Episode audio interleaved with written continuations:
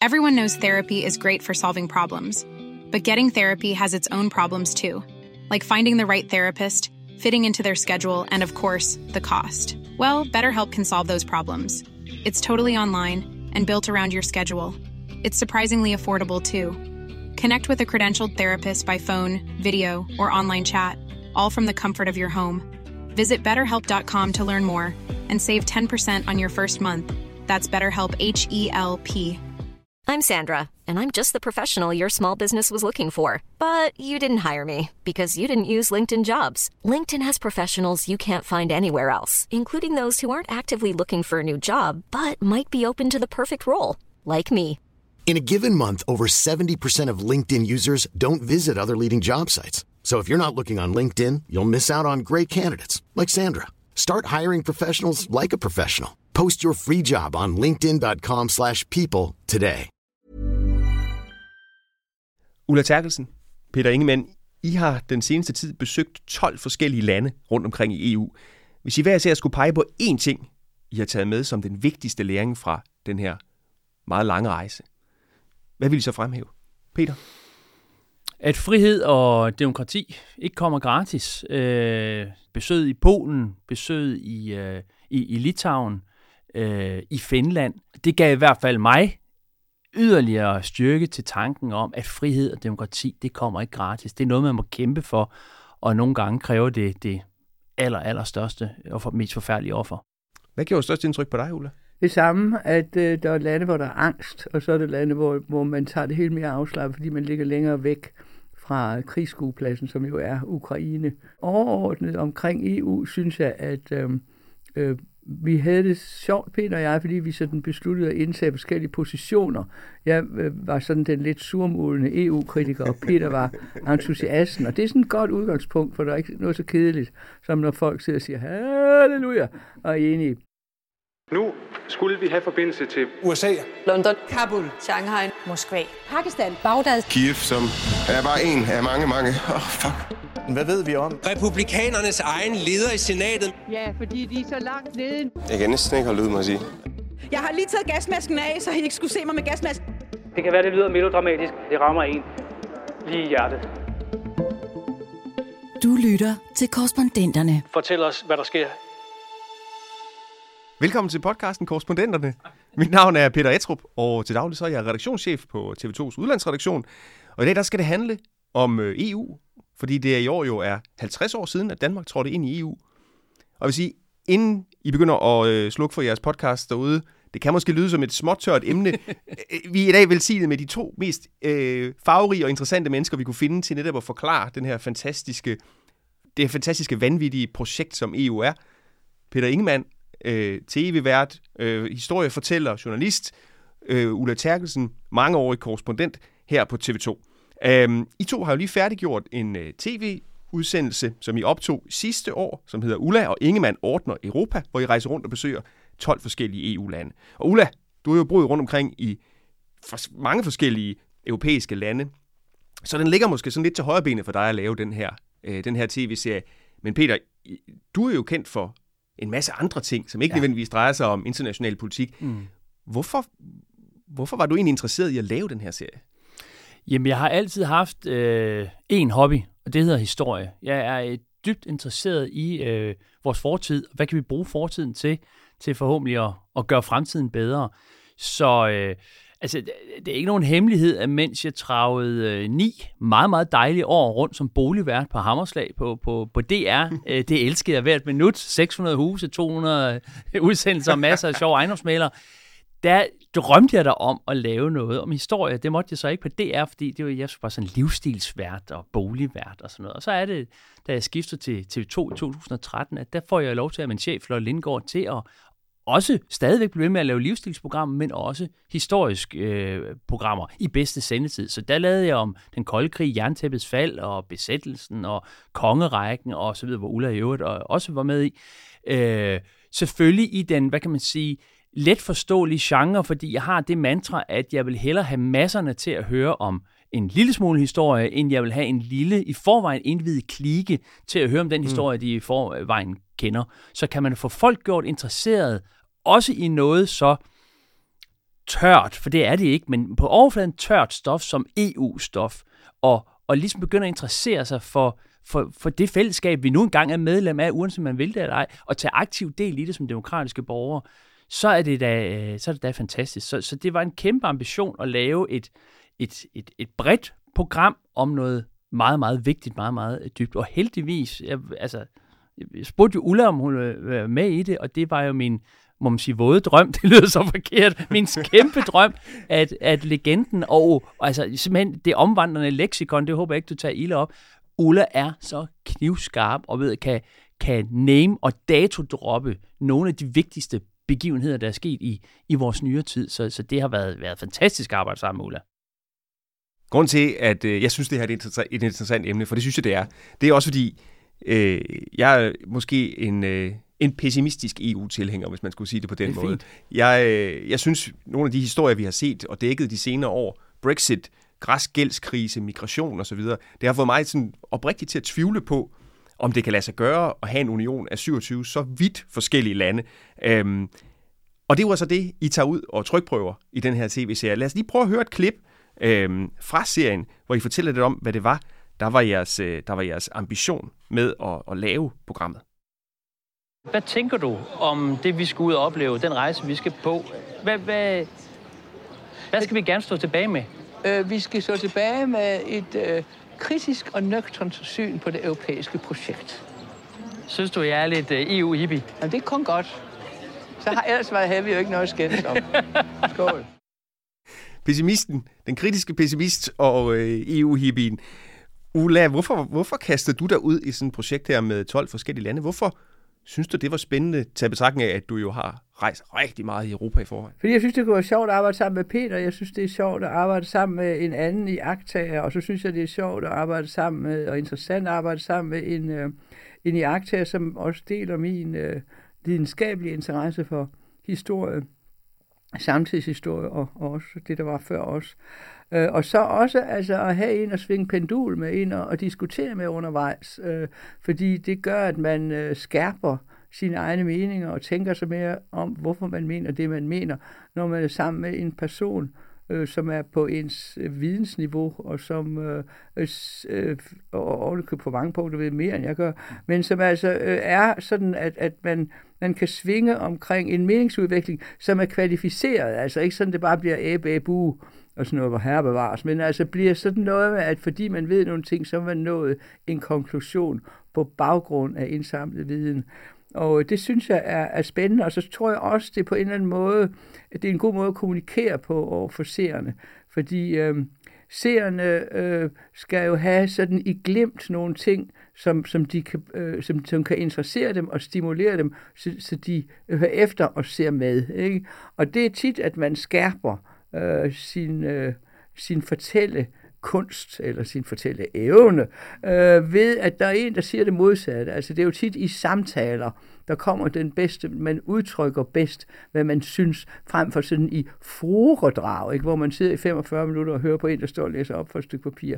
I øvrigt, så sagde du, at jeg boede mange forskellige, så det er rigtigt om, jeg har også boet meget i Amerika, USA, og det jeg egentlig synes er interessant, øh, ved det, som øh, sker i Europa i øjeblikket, og som jo altid er sket i USA også, ikke? det er det der pendul mellem nationalstaten, i USA vil man sige delstaten, og så de føderale myndigheder i Washington. Ikke? Altså, det er jo en standende diskussion, as we speak i Amerika. Hvor meget skal de bestemme i Georgia, og hvor meget skal de bestemme i Washington, og skal, skal Washington bestemme, om man må få en abort eller ej, eller skal det være delstaten? Det er en evig debat, og det er jo sådan der, hvor vi er, det er jo der, hvor vi også, pendulen også svinger i Europa, ikke? Altså, hvor meget skal Bruxelles øh, bestemme, og hvor meget skal nationalstaten bestemme. Og det er jo sådan noget, vi diskuterer meget undervejs, så hvor der er en masse gode eksempler på, at øh, progressive mennesker i uh, for eksempel, altså det vi generelt kalder progressive, det vil sige folk, der ikke ser ned på anderledes seksualiteter end flertalsseksualiteten, det er folk, der er tilhængere af, at kvinder selv skal bestemme, om de vil have bort eller ej. Og sådan. Ikke? Det, det man generelt kalder progressiv. Jeg tager ikke stilling, jeg beskriver som progressiv. Og der har du for eksempel, at i Polen og Ungarn, mm. ikke? Hvor, hvor de her frihedsrettigheder, i vores øjne, i Vesten, øh, frihedsrettigheder, øh, er, er, er der sat spørgsmålstegn ved på grund af regeringerne. Og der, der henviser de så til EU og siger, gudskelov har vi da de føderale myndigheder, myndigheder i Bruxelles, som er mere progressive end vores egne regeringer. Ikke? Og det er et interessant pendul, og det er jo identisk faktisk med det, du har i Amerika. Det er en standende uh, spænding, et spændingsfelt i, i EU, som det er interessant at diskutere. Ikke? Hvor uh, i gamle dage, da jeg var ung, der var de øh, der var det jo venstrefløjen, det kan du også huske, Peter, mm-hmm. selvom du er yngre end mig, der var det jo venstrefløjen, der var mod EU. Ikke? De troede, ja. EU det ville blive et forfærdeligt øh, diktat ovenfra. Stor Tyskland. Og stor Tyskland, uh, og alt sådan noget. Ikke? Og, og så har du altså nu, at, øh, at hvis man som venstreorienteret, som det hed i gamle dage, går ind for nogle øh, moderne værdier og kvinders ret til at bestemme, om de vil have et barn eller ej, og øh, du må selv bestemme din egen seksualitet, øh, så, så er det altså EU, som er det progressive element, som slår ned på det, som øh, mange af os jo nok vil synes er en lidt uhyggelig undertrykkelse. Og, og det er jo skægt. Du kan også huske, da du var ung, det har du fortalt, du havde et EU-flag hængende over sengen oven i købet. ja, det var mærkeligt. Også det, dengang. det var da sjovt. ja. ja, og jeg, Altså, det er, det er også, jeg kan godt lide med disclaimer, så er der ingen tvivl. Altså, det er rigtigt. Jeg, jeg, var, jeg, altså, jeg ser mig lige så meget som europæer, som jeg ser mig som, som, som dansker. Jeg synes, det er interessant, det Ulla siger med USA, at jeg kan godt forstå, at nogen nede i Georgia eller Texas, som jeg aldrig rigtig synes, de er er, den, er med i, i staterne, og selvom de så er det, øh, hvad de kalder Lone Star State. Ikke? Ja. Øh, jeg kan godt forstå, at de nogle gange tænker, at ah, der er langt til Washington, og de vil også bestemme over noget, vi egentlig helst selv vil bestemme. Forskellen er bare, at den federation har jo eksisteret i, i, i flere hundrede år, mens at i, i EF og så sidenhen EU, der er der jo, der foregår det sådan i dag, at, der, at andre lande ønsker at være medlem. De ligger jo på deres knæ for at mm. komme ind. Og det er jo der, man kan sige, at det er godt, I må gerne være med i vores klub, eksempelvis Polen eller Rumænien og sådan noget, men så skal I få styr på korruptionen i Rumænien. Og vi har også nogle visse standarder i forhold til, hvordan behandler vi homoseksuelle eller, eller kvinders ret til abort osv. Og, og så, så jeg kan, det er både et rigtig godt eksempel, og alligevel ikke et eksempel, fordi de har jo de har bedt om at komme ind i badmintonklubben, og så har de skrevet under på nogle regler, så nytter det ikke noget bagefter, de siger, det er da også noget mærkeligt noget, I vil til, tillade noget så mærkeligt som homoseksuelle. Så, og der bliver man jo nødt til at, at sige B, når man også har, har sagt A. Men jeg forstår godt, at det er en svær øvelse. Jeg bruger altid selv min mormor nogle gange. Hun var stærkt indremissionsk øh, og, og, og døde i, i starten af 80'erne. Altså, hun ville også synes, det var mærkeligt, hvis nogen fra København sagde, at nu, hedder der, nu er der ikke bare to køn, nu er der måske 72 køn, eller hvad det kan være. Så jeg forstår godt, at det, er, at det giver nogle gnidninger. Mm. Men helt grundlæggende, det er en, en klub, det lyder så forkert, det er en forening, der skal fremme fred og fordragelighed og vækst og, og frihed. Og der gælder nogle spilleregler, og dem er man komme ind i klubben øh, under forudsætning af, at man overholder, og så binder bordet altså. Men, men, men, men som det pendul, du nævner der, Ulla, er der ikke en... Øh, fordi det er jo det, der svinger rundt. Men når I rejser rundt i Europa og, og oplever de her lande, er der ikke en risiko for, at pendulerne svinger i hver sin retning? Jo. Åh, oh, jo, det gør de da hele tiden. Og du kan da også argumentere, altså, og det er jo sådan noget, det Peter og jeg meget har diskuteret det der med klubben og klubreglerne. Altså, der synes jeg jo, at, øh, at øh, det er rigtigt nok, du er medlem af en klub, men, men hvis du er medlem af klubben, så kan du også stikke poten i hvert på mm. generalforsamlingen mm. og få reglerne i klubben rigtigt. lavet om. Altså, det er jo ikke uh, ligesom uh, i Sovjetunionen i gamle dage, hvis du ligesom boede der, så skulle du sige, ja, nu Sovjetborg, ergo er det en dejlig ting, det Sovjetunionen bestemmer. Altså, altså, klubregler kan laves om og kan ændres. Og noget af det, der var interessant, synes jeg, øh, Øh, da vi diskuterede det der ting med hinanden, og med de folk, vi traf, ikke? det var, at hvis du for eksempel tager Polen, hvor vi talte med en øh, fantastisk person, som var øhm, øh, transkønnet. Ja.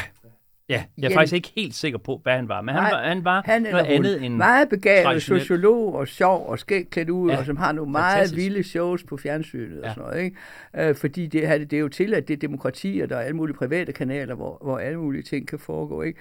Men altså, ham snakker vi sådan meget med, ikke? Og han øh, synes selvfølgelig, det var frygteligt, at han ikke øh, turde køre med sporvogn, og han nævnede også, at Warszawa er, er kosmopolitisk og åben og liberal, ikke? men hvis du tager over i det østlige Polen og tager til en meget katolsk lille vidt landsby. Ikke?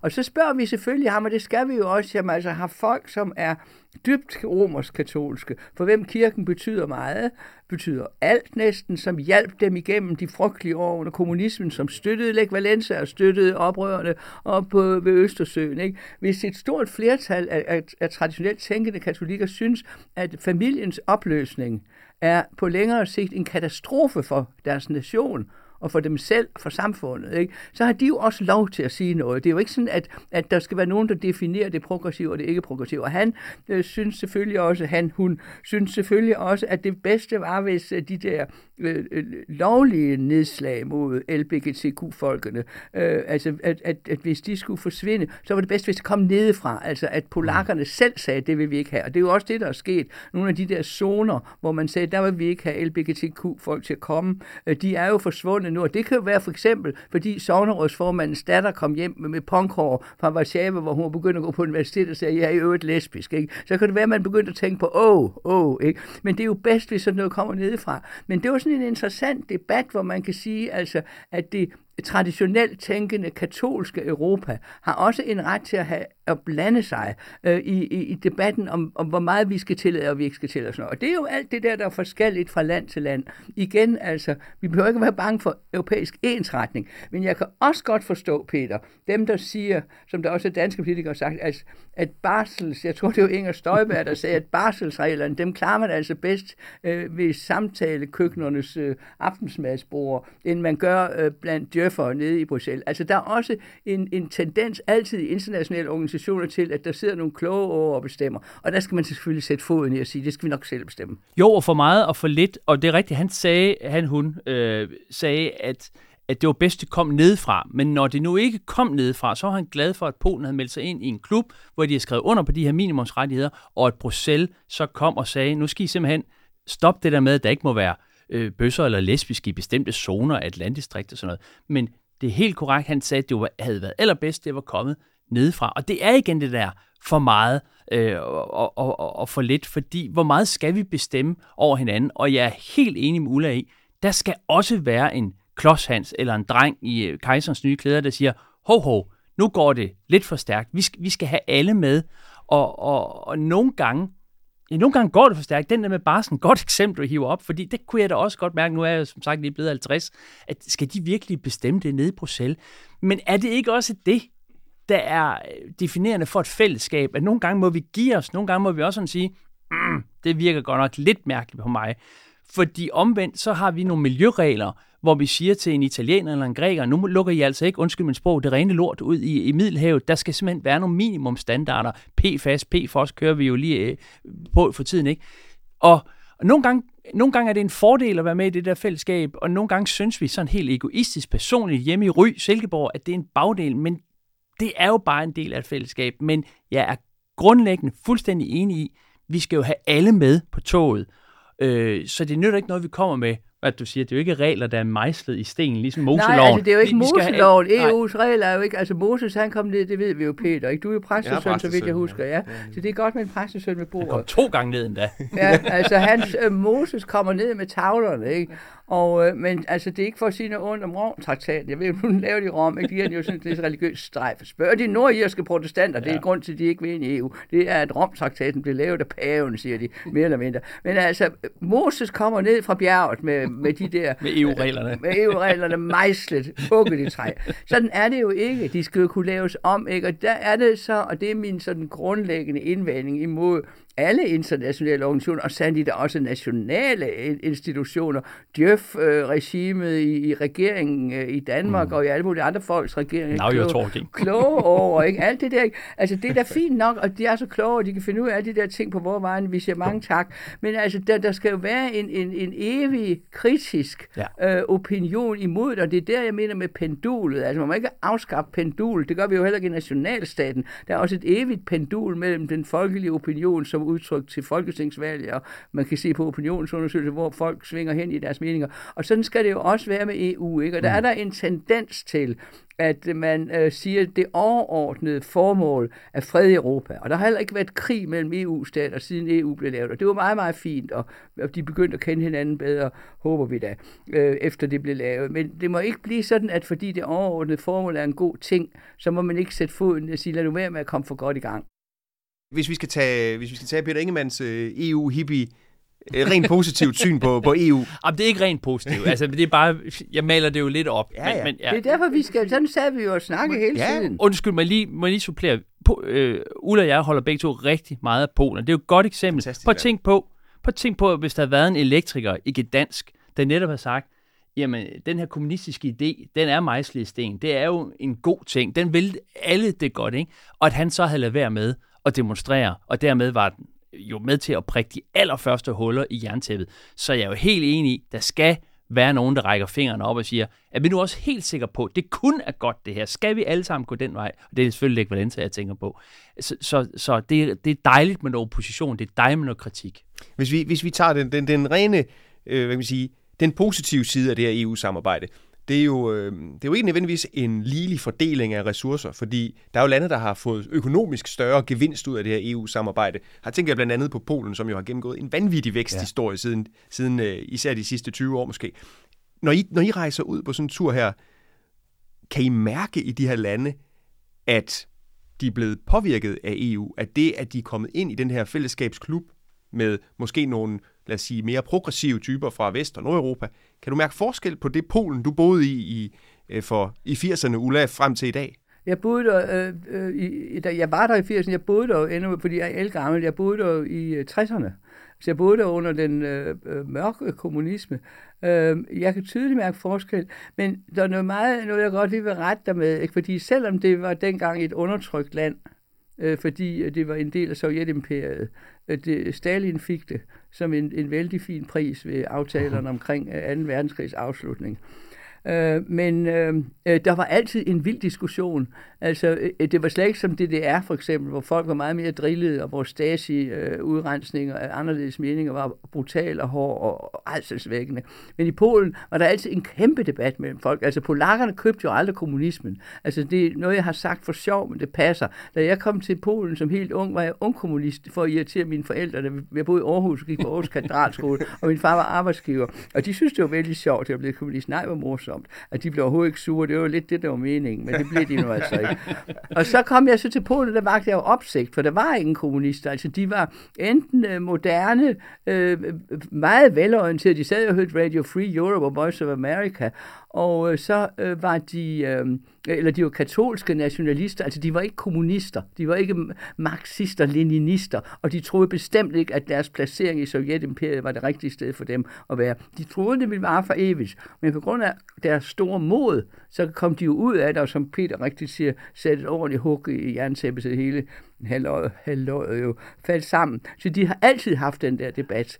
Og den har de stadigvæk, og de er genstridige, og de er besværlige. Men fordi de er så genstridige og så besværlige, så er de heller ikke bange. Og det er derfor, de i øjeblikket står last og bræst med det kæmpende ukrainske folk, og dem, der har flygtninge, og dem, der står forrest med at sige, giv dem så de våben, giv de så de våben i Ukraine.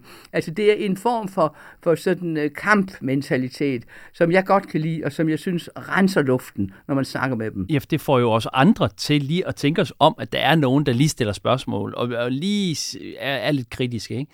Altså, så, så det, det, det er rigtig godt. Ja, de synes, du var en underlig da du flyttede til Polen, ikke? Altså det der med, at du var ung kommunist, det synes de nærmest var eksotisk, ikke? Jo, men de synes, det var spændende. Altså, de, de var meget åbne, ikke? Altså, men der er også noget interessant noget med, med undertrykte folk, at de er jo altid meget velorienterede, for de, skal altid, de ved altid, at der er nogen, der er ude på at slå dem ihjel, så derfor er der må være lidt mere snarråd end dem, dem, dem der fjern. Men altså, det, det europæiske sindelag er der i Polen, og det er der jo altså i alle de der lande i og for sig, vi har mødt.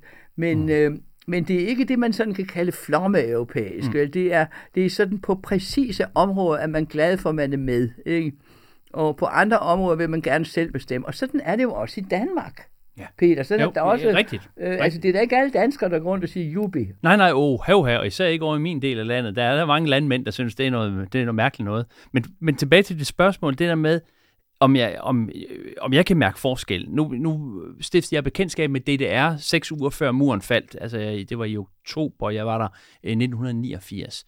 Øh, og jeg er også kommet i, i Polen efterfølgende. Jeg kan se en, en enorm forvandling. Øh, kom til Krakow, kom til Warszawa i dag i forhold til for 20 år siden.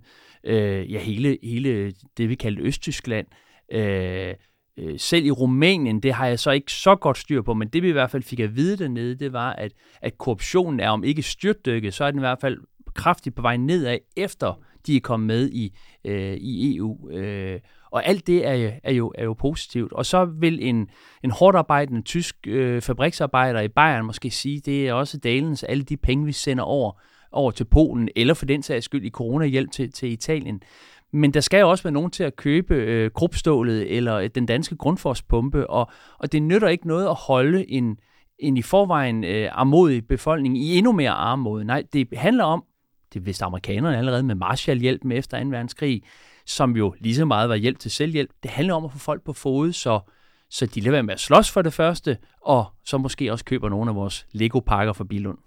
Når I nu har besøgt 12 EU-lande, været ude på seernes vegne og tage temperaturen på det her EU-samarbejde, hvilken oplevelse overraskede jer mest? Altså jeg synes, det der er... Øh, øh, altså, hvis man frygter ensretningen, så vil man sige, den behøver vi ikke være bange for. Men hvis man, øh, hvis man gerne vil have mere øh, udjævning, øh, så kan man godt blive deprimeret. Fordi hvis du tager Nord- og Syditalien, ikke? altså vi var i Syditalien, ikke? så er det jo stadigvæk langt, langt fattigere, langt mere korrupt, og med en helt anden moral øh, samfundsmoral, end hvis du tager til Milano for eksempel. Mm. Ikke? Vi har også et land som Belgien, ikke? hvor du har lange perioder, hvor der ingen regering er, fordi flamlændere og, og, og, og fransktalende, de kan ikke blive enige om en regering, der er i kommunerne. Kommunerne er opdelt efter hvilket sprog de taler. Det har været, øh, Belgien har været en nationalstat, tror jeg, siden 1834, eller sådan et eller andet, på det lav i hvert fald. Ikke? Og der er der altså stadigvæk en nationalstat, der ikke hænger sammen. De slår ikke hinanden ihjel, men der er overhovedet ikke noget, noget samkvem og noget identitetsfællesskab, og det er en nationalstat. Du er det samme i Italien, som jeg også kender forholdsvis godt, ikke? hvor du altså virkelig ikke har noget som helst. Hvis du går rundt i Milano, øh, så, så, er du, øh, så er du som, som de altid siger,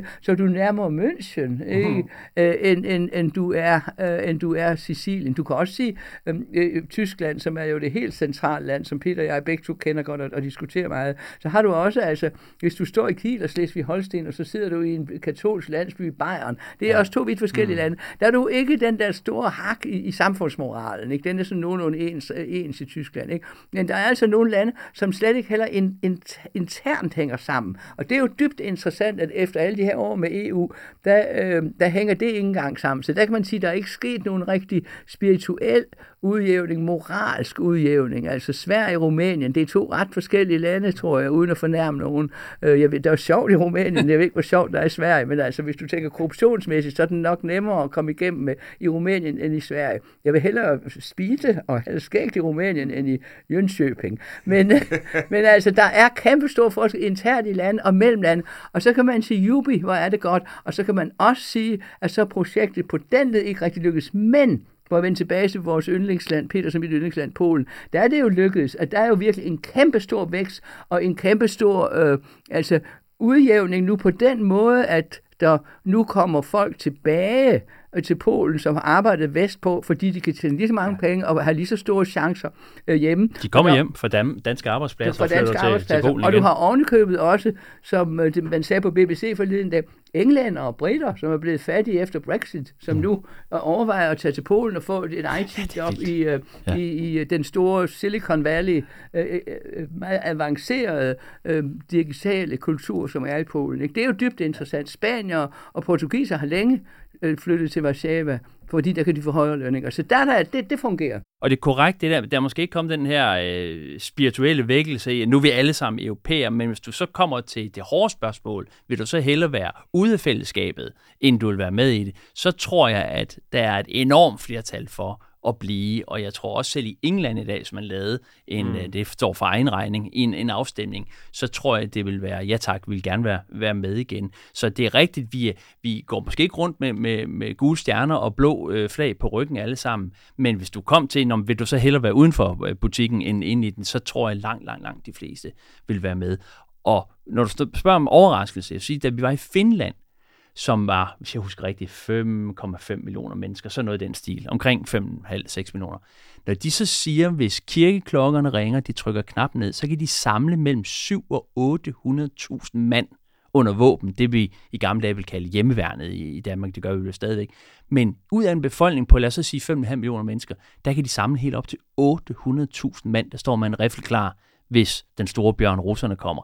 Det, altså, det kan jeg mærke stadigvæk, når jeg tænker på det. Det, det rører mig virkelig. Altså, det, det siger noget om, at som vi indledte med, frihed og demokrati, det kommer bare ikke gratis, og de ved det om nogen. Sådan et tv-program, som, øh, som det I har lavet, besøgt 12 lande, øh, det er jo ikke noget, der sådan lige opstår ud af den blå luft. Det, jeg går ud fra, at det er en produktion, der har været planlagt i lang tid. Mm. Øh, Så jeg kan vel også godt tillade mig at antage, at da de første idéer dukker op i dit hoved til at lave den her serie, Peter, der har bagtæppet nok været det andet, måske, end det, vi, end det I ender med at tage på Ukrainekrigen. Jeg tænker ja. på Ukrainekrigen. Ja. Fordi, som jeg startede med at sige, så kan man sige, det, der har været den store historie i Europa, eller de store historier, de senere år, det har været migration, det har været gældskrise og Brexit og sådan nogle ting. Det har været det, når vi diskuterede EU, så har det været sådan nogle ting, vi snakkede om. Så kom der lige pludselig noget inden for højre, øh, som ændrede alt det. Og, øh, og, øh, og, det, og det sætter også et, et tydeligt præg på, på jeres program. Og jeg vil prøve at spille et klip fra, øh, fra jeres besøg i, øh, i Litauen, et af de lande, der ligger jo som nabo til Rusland og potentielt øh, en konfliktzone. Jeg kommer ikke til at tude, når jeg er her. Mm. Men det er der også rørende. De har haft oldeforældre, der er blevet tvangsflyttet Og af det er så synd, de skal være bange igen. Ja. Og det er vi jo alle sammen et eller andet sted. Jo, men vi er jo ikke... Du bor i Silkeborg, jeg bor nede ved Middelhavet. Vi er jo. ikke noget bare... De bor lige her, er og så er der pludselig... Skal de igen igennem den der eksistensangst, som de har haft i hundredvis af år. Det er bare hårdt, ikke? Jo. Ulla, du bliver påvirket af, af det, du ser i Litauen. Kan du ikke prøve at sætte nogle Jeg ord synes, på, at du det er oplever? synd for dem. Altså, jeg synes, det er forfærdeligt, ikke? Altså, øhm, jeg kender ikke de baltiske lande jeg er så godt, som jeg kender Polen, men jeg kender Polen. Jeg har venner. Jeg er 78, jeg har venner på min egen alder. Og selvfølgelig også yngre, ikke? Som, som kan altså i deres familiehistorie påvise den ene redsel efter den anden. Øh, og hvor man altså i generationer har levet i angst for undertrykkelse. Øh, ikke bare i angst, men med undertrykkelse, med vold og krig og og ufrihed, mens vi, altså jeg følte 44, jeg voksede op i den lykkeligste tid i Europas historie, efterkrigstiden, den var lykkelig indtil øh, for et år siden, hvor vi pludselig igen fandt ud af, at, at der er noget, der hedder krig i Europa. Øh, og, og så har der altså nogle mennesker, som i generationer har gået rundt og haft det redselsfuldt og blevet fattige og undertrykt og døde af at have deres egne meninger. Og nu skal de til at gå rundt og være bange igen. Jeg synes, det er så forfærdeligt, og jeg synes, at hele det der, man kalder The Bloodlands og Killing Fields af Europa, som jo reelt starter øst for Oder-Neisse, ikke? Øh, altså, jeg ved godt, Tyskland har også lidt hårdt, men der vil nogen sige, at, at, det bad de selv om øh, med Hitler og sådan noget, ikke? Altså, det var ligesom sådan, de har stak poten lidt langt frem der, kan vi ikke godt sige det på den måde? Det kan vi vist godt. Ja, det kan vi godt, så den kan hugget af, den pote. Men altså, hvis du tager øst for Oder-Neisse og så hele vejen over, ikke? Altså, det er jo sådan nogle områder, hvor de, der virkelig er begået krigsforbrydelser og har, har sket frygtelige ting, i meget, meget lang tid. Og så troede de lige, altså som vi snakkede om tidligere, at nu er de kommet med i, øh, i EU, nu er de blevet trykket, de er jo kommet i NATO. Øh, det gik godt, ikke? De har været på ferie i øh, Ægypten, og det var koldt i Polen, og de var i Antalya i, øh, i Tyrkiet, og de, de kom til at leve liv ala vores liv, ikke? Og købe tøj hos øh, Hennes og Maurits, og deres børn kunne gå på universitetet i England, hvis de gerne ville, med penge i nakken og sådan noget, ikke? Fra EU. Altså alt det der, ikke? Som vi har taget for givet, og så pludselig er de banket baglæns og skal til at finde ud af, om, hvor lang tid det tager at komme ned i kælderen, øh, fordi ellers bliver de slået ihjel. Altså det er bare sindssygt unfair, synes jeg. Det er så frygteligt. Og jeg, jeg er helt med, og det er ikke øh, grund til, at jeg siger det i udsendelsen, ikke for at forklare deres lidelse, for dem er jeg også klar over, hvad, hvad, hvad, hvordan de har lidt i, i, i Baltikum. Men de er netop kommet med i EU og i NATO, og thank God for det, fordi ja, de er bange igen, men nu har de heldigvis nogen at være bange med. Der har lige været et indslag den her uge med øh, de danske soldater, som står i Letland, som er NATO's, det man kalder snubletråds soldater, fordi hvis øh, Putin angriber Letland og dermed danske soldater, så angriber han jo også NATO, og så forhåbentlig træder den der musketerede så i, i gang. Det skal den jo gøre, ikke? Så det er det, jeg mener med, at vi skal, jo, vi skal jo alle sammen være bange, men jeg forstår godt på det personlige plan, at de har forældre, bedsteforældre, oldeforældre, som Stalin i sådan en perverteret undertrykkelsespolitik, bare tvangsflyttet. Øh, der er jo litauiske mindretal i Sibirien den dag i dag, på grund af, på grund af Stalin han vil holde ro på, på tropperne. Ikke? Så jeg forstår godt den, den der angst, altså den der, det der nærmest det traumatiserende, jo øh, det dukker op endnu, eller det traumet dukker op til overfladen igen. Men heldigvis er vi sammen om lorten, for nu at sige det lige ud. Vi, vi skal bakke op, hvis Putin han finder på at sætte kloen ind i, i Litauen og Letland og Estland. Så øh, det, er bare med, det er bare med at få støbt nogle kanoner. Og så havde de selvfølgelig, ud over altså den, den der undertrykkelse i Sovjetimperiet, havde de selvfølgelig en nazistisk også besættelse, som øh, overgik og redsler, redsler, redsler. som altså, ver, ver, verden har ikke set være redsler, vel? Nej. Og det, det, altså, det er jo en, en, en, en krigshistorie, som, hvor du slet ikke kan sammenligne med ja. noget af det, der foregik på Vestfronten. Altså det var Frankrig og så videre, Danmark. Det var jo ingenting sammenlignet med, med hvad der skete øh, over på Østfronten. Det var jo krigsforbrydelser fra dag et. Ja bare det, man har et navn, der hedder Slagteren for Riga, ikke? Altså, det var frygtelige ting, det der foregår, øh, og i Warszawa også. Altså, så nej, der, har, der har vi ingen sammenlignende grundlag. Det startede jo som, en, øh, som sådan et lille handelsfællesskab for nogle vestlige lande, og noget stål og noget kul og sådan noget. Øhm, men det sidste år har vel ændret på, hvad EU er for et projekt. Har det ikke det? Altså, hvor det her før har handlet meget om... Øh... Mm, ja, eller så er vi gået tilbage til det, der var det oprindelige. Altså, øh, sørge for, at freden holdes i, i Europa. Øh, og vi, øh, ligesom vi opdagede under corona, og så kan man også sige gældskrisen, selvom den var ved at også at koste, på et visse tidspunkt måske var ved at koste os øh, euroen, så er det jo også, som vores bankmand siger i øh, ECB, jeg ved godt, han taler jo også ud fra hans position, men det er jo også kriser, der definerer os. Det er også kriser, der, der får os til at arbejde sammen. Og jeg tror da selv, øh, Macron øh, i, i Frankrig har fundet ud af, at øh, måske øh, skal man stå sammen i Europa, øh, og ikke kun handle med, med Sovjet og, og kigge den anden vej til, at vi bliver nødt til, selv jamen Olaf Scholz, hvem skulle have troet, at de lige pludselig smed en tjek på 100 milliarder euro til at forøge deres forsvar, at de vil sende Leopard-kampvogne for første gang, jeg lige sige, siden man, man havde panserslaget ved Kursk. Øh, øh, så, så, så hvem skulle tro det? Det er selvfølgelig også noget, der kan bruge i den russiske fortælling, at nu står der tysk panser igen i Ukraine, men jeg synes jo, kriserne tømmer os øh, sammen. Sådan er det jo også i en familie. Er vi ude for en krise, så, så rykker vi endnu tættere sammen. Øh, det er jo altså selvfølgelig især NATO, der giver, der giver sikkerhedsgarantien her, ikke? Ja. Mm. og det, det ved vi jo selvfølgelig ikke så godt.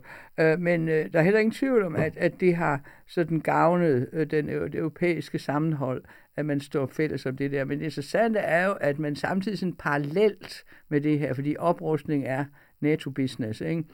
Uh, så um, kan du også sige, at forsvarsdimensionen i EU er blevet svækket, ikke? fordi Macron for eksempel, har jo netop i lang tid sagt, at det er en gammel fransk øh, melodi, at, vi skal, at Europa skal have et, forsvars, øh, et forsvarsidentitet. Ikke? Og det har man jo, fordi historisk osv. osv. har øh, siden de Gaulle, øh, har franskmænd jo altid været kritiske over for angelsakserne. Det var dem, der vandt krigen, og Frankrig tabte. det var ikke så godt. Waterloo, Waterloo, så hedder sangen. Men øh, derfor så er den, er den europæiske forsvarsdimension jo trukket i baggrunden, fordi det er først den der Scholz for amerikanerne med på Abrams øh, kampvogne og leoparder, at der kommer gang i leverancerne. Ikke? Altså det er fordi, han spiller på at integrere af tyske årsager, tyske historiske årsager, og hele tiden sørge for, at amerikanerne er med. Det er ikke Tyskland, der går i krig, oh no, det er NATO og mm. amerikanerne. Fordi ellers, så, som Peter så rigtigt siger, så kan de stå ved Stalingrad og sige, nu slås vi igen med tyskerne. Ikke? Det er, hvad de jo også forsøgte at gøre, hvad han jo også forsøgte at gøre Putin der mm. på årsdagen for nylig.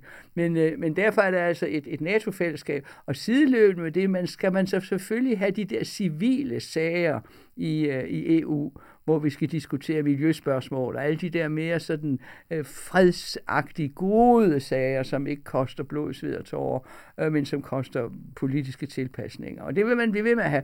Men jeg tror sådan underliggende, der tror jeg Peter har ret, at underliggende så er den europæiske familie rykket sammen. Men det betyder stadigvæk ikke, at de skal bestemme barselsårloven. det er jeg sådan set enig i. nu, er det jo ikke et, det er jo ikke et øh, rejseprogram i traditionel forstand, det her. Der er jo lidt mere substans i det. Det er ikke kun øh, madanmeldelser og, øh, og smukke udsigter.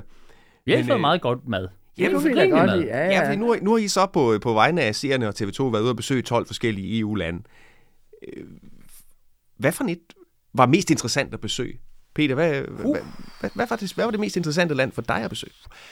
Øh, på, det, der var mange, det synes jeg er svært at sige. Og nu, altså, igen, Polen er mega interessant, men der kommer jeg jo selv. Måske Kyberen. Køberen var, øh, var interessant på den måde, at det var øh, et vindue, vi havde åbnet et kort øjeblik for at få forenet Køberen under øh, EU's vækst- og bistandspakker og alt muligt andet. Og det glippede, fordi især den øh, græske befolkning ikke ville have et forenet Køberen. Og det er øh, netop, som jeg sagde, jeg kan huske Berlinmuren, en kort overgang, seks uger før var jeg der, før den faldt, ikke? Og ja, ja, man har ikke en Berlinmur, man har ikke Stasi øh, på samme måde, der overvåger befolkningen, men hvor er det, hvor er det trist at være på en ø, der er delt midt over, og hvor hovedstaden er, er, er delt over, og der er ikke udsigt til, det løses, øh, at det bliver løst. Så det var mega interessant, det var også øh, mega trist. Ulla, du har jo været mange af de her steder før, men på den her tur, sammen med en, øh, tænker jeg, temmelig underholdende rejsemarker. Ah. Jo, jo, jo. Hvordan, Jeg- hvad for et land, hvad, hvor, hvor, hvor havde I det? Hvad var mest interessant? Ja, altså, jeg, jeg elsker altid at være i Italien. Jeg kan godt lide at være i Napoli. Jeg ved godt, de er meget umoralske og sådan noget. Og Maradona øh, tog kokain og snød i skat, men der er store billeder af ham på alle murene. Som, jeg. altså, han konkurrerer med Jesus og sådan noget. Og jeg ved godt, det er dybt useriøst, men det er også meget interessant og meget charmerende jo på en eller anden besøgende måde. Maden er god. Maden er god i Napoli. Men øh, jeg synes, øh, ja, det er jeg så også kyberen på en eller anden måde. Øh, øh ikke fordi, øh, at det måske er det smukkeste sted i Europa, vi var, men, øh, men altså, at en strid kan få sådan sin egen integritet. Det er lidt Nordirland, hvor vi jo også var. Vi var også mm. i Irland, ikke? Mm. Så hvis du sådan tager for eksempel Nordirland, Irland og Kypern, ikke? Det er sådan det samme. Altså, der er en eller anden strid på Kypern, er det mellem tyrkerne og grækerne, ikke? Og i Nordirland er det mellem protestanterne og katolikker, det er meget groft sagt, ikke? Men du har altså sådan nogle stridigheder, som ligesom får deres egen integritet, og, og det er ligesom, folk kan ikke slippe dem, fordi øh, hvad er der så tilbage af os? Altså, hvis du siger til en nordirsk protestant, hvad er der tilbage af dig, hvis du skal begynde at sige, at jeg er lige med alle katolikkerne og paven i Rom, jamen, så forsvinder han i et hul, ikke? så er han væk. Og sådan er der også lidt ligesom øh, dernede på Kyberne, altså, hvis ikke de har det der gamle had og det modsætningsforhold, hvad er der så tilbage af dem? Altså, at en strid kan blive så gammel, at den er bundet op med de menneskers identitet, der bor der, så de næsten sådan holder den ved lige, fordi de holder sig selv ved lige. Altså, det er sådan meget tragisk at se, men nu er det selvfølgelig øh, striden på Kyberen og striden i Nordjylland, er jo ikke sådan nogle stridigheder, der skal eskalere. Så i, al, i alvorlighed, ikke, så er det klart, så var det, det talte vi også om tidligere her, at så er det de der randstater, det er randstaterne op til krigen i Ukraine, som jo, som jo ryster en i, sit, i ens inderne, fordi igen du ser den der enorme forskel på deres, hvordan deres hjerter slår i forhold til, hvordan vores slår, og de slår hurtigt, og de slår nervøst. Mm. Vi startede jo øh, den her, øh, det her afsnit af korrespondenterne med at høre det, der ligesom var jeres ambition med den her tur. Mm. Kom ud og være, tror, sagde du, en, en kritisk, have et kritisk, øh, savligt blik på, på EU og EU-hippien på den anden side. øh, hvordan lykkedes den, her, lykkedes den her mission for jer, og hvordan har den her tur, hvis den har det, ændret jeres syn på, på det europæiske samarbejde? Jeg synes, jeg er blevet mere pro-europæisk af at høre på Peter. Så det har smittet af. og jeg er blevet lidt mere kritisk af at høre på Ulla. altså jeg vil sige, det er jo altid utaknemmeligt at lave seks programmer af, jeg tror det er 38 minutter og 30 sekunder for at være helt præcis, om, om øh, 12 lande, det vil sige, at der var der to lande hver program. Det hører jo ingen steder hjemme. Altså, men som en gammel tv-avis mand sagde til mig, det der er i en meget dybt seriøs tv-avis på DR, øh, dengang hed det bare DR, det svarer til informationsmængden på en avisside. Så, så selvfølgelig kan tv aldrig dække øh, noget som, som EU, og slet ikke to lande i, i et program.